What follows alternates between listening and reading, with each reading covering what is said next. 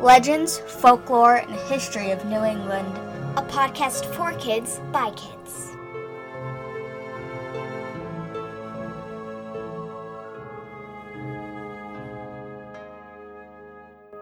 Hello, and welcome to our first Thanksgiving episode. I'm Molly, And I'm Bridget. and we are going to share a few stories with you today as you get ready for your own Thanksgiving meal if you are here in the States. Now we know that the pilgrims arriving on the shores of Massachusetts was not happy and joyous for all involved. These new settlers did unimaginable damage to the native peoples that had a thriving civilization long before the Europeans showed up on their land. We think it's important to acknowledge this and to also be thankful for what we have now. Molly, what are you thankful for? I'm thankful for my friends and my family, and of course, you, Bridget. And I'm also thankful for all of you guys listening to our podcast. What about you, Bridget? I'm thankful for my school community, the ability to be in school, you guys, my friends and family as well. So, as we mentioned, that the arrival of the Europeans was the beginning of a horrific future for the indigenous people in America. The idea of Thanksgiving among native people is split. For some tribes, it is a day of mourning. However, many others participate in Thanksgiving Day because the idea of giving thanks is central to Native American culture. Long before the Europeans arrived, indigenous tribes would celebrate autumn harvest with feasts, thanking Mother Earth for her abundance. Native American spirituality emphasizes gratitude for community, family, and the gifts of the land. Ideas that are perfect for the Thanksgiving holiday. Let's tell you a little bit about the Pilgrims. Way back in 1620, there was a group of people in England who wanted to leave because they were being persecuted for their religion. Kinda ironic since they went on to do the same exact thing, but that's another podcast. Persecuted means being punished. The Pilgrims followed a religion called Puritanism. It was a very strict form of Christianity. At the time in England, you had to follow the same religion as the King of England, who was James the First. He was not a Puritan. So they took off from England in two ships, the Speedwell and the Mayflower. Shortly into the trip, the Speedwell had to turn back to England. Eventually, the Mayflower continued to the New World by itself. And let's point out, the New World was only new to the Europeans. There was nothing new about it to the Native American who had lived there for thousands and thousands of years. It was a hard journey. Sea travel was not like a Disney cruise back then. People got sick, it smelled, and the boats were pretty small considering they were traveling across the ocean. Because of the delay with the Speedwell, the Mayflower left much later than initially planned and arrived on the shores of what would later become Provincetown on Cape Cod in December just as the winter was starting. The initial landing spot in Provincetown was not a great spot to try to start a new civilization, so they continued a bit further into the bay to what is now Plymouth, Massachusetts. It was a very difficult winter, and a number of pilgrims did not survive. But those that did started building a settlement and trying to start a new life. To get through the first winter, the, pilgrims were known to steal food from the Wampanoag people. In March 1621, Chief Massasoit of the Wampanoag entered into a peace treaty with the new settlers. The pilgrims discovered the land was different than in England. The area in which the pilgrims settled in has very sandy clay, like soil, which made growing crops difficult. This is where the native people played a vital role in helping the pilgrims survive and thrive by teaching them how to adapt to the sandy soil. There were plenty of fish on the seashore, so the Wampanoag people taught the pilgrims to add fish to the planting holes to act as fertilizer. The Wampanoags also introduced the pilgrims to Indian corn, which grew better in the New England climate than traditional English grains.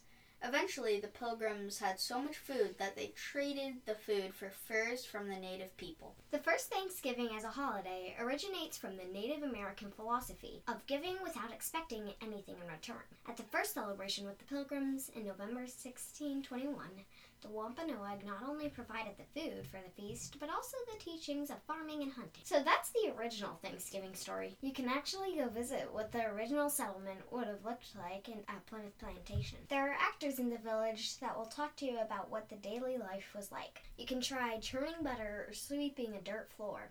There are also cows, chickens, and goats in the village, just like in the 1620s. And you can also hear the perspective of the Wampanoag people at the Wampanoag home site at Plymouth Plantation.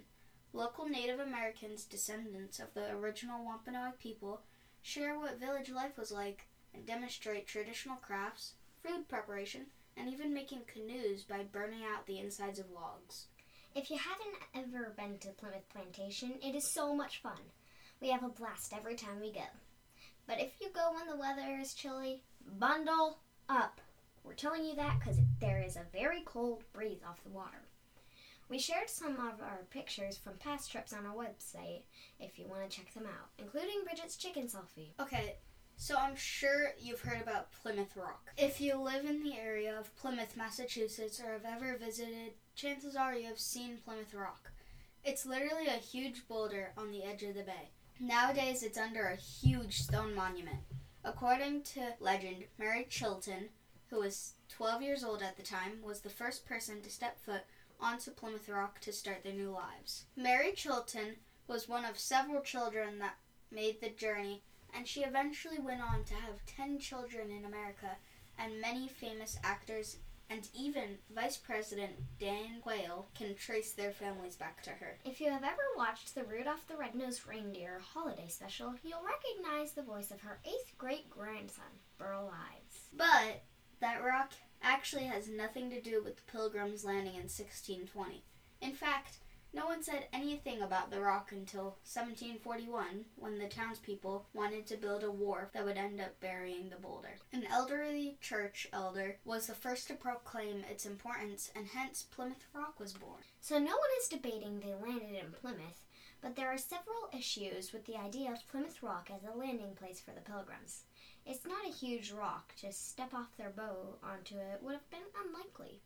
There are definitely safer places to step out. However, the legend of this rock is still told, and if you'd like to visit it, all you need to do is head into downtown Plymouth. You can't miss it. While you're there, you can take a tour of the Mayflower 2, a replica of the original ship. Both Plymouth Rock and the Mayflower 2 are just a short distance from Plymouth Plantation. One last bit of information that we want to leave with you, and I didn't know this until we researched for this episode. The Friday after Thanksgiving is known as Native American Heritage Day. So we encourage you to take some time in your day and think about contributions Indigenous people have made to our current society, as well as from remembering the sacrifices and pain they have had to endure. So that wraps up our first Thanksgiving special. We hope you have a healthy and safe social distance holiday with family and friends. We also know that for some, holidays can be hard, so we wish you all a positive, happy vibes. And if you or your family needs help, there are so many places to reach out to. A teacher, a school counselor, coach, your pastor, imam, or rabbi, even a friend's parent or neighbor are all people you can reach out to if you need help. We'll also put some links on our website at www.lfhne.com if you need food assistance or other help during this season. We are thankful for all of you making this such an awesome, fun, and exciting podcast for us. Thank you. See you next week. Happy Thanksgiving. And remember, history is fun and sometimes a little spooky.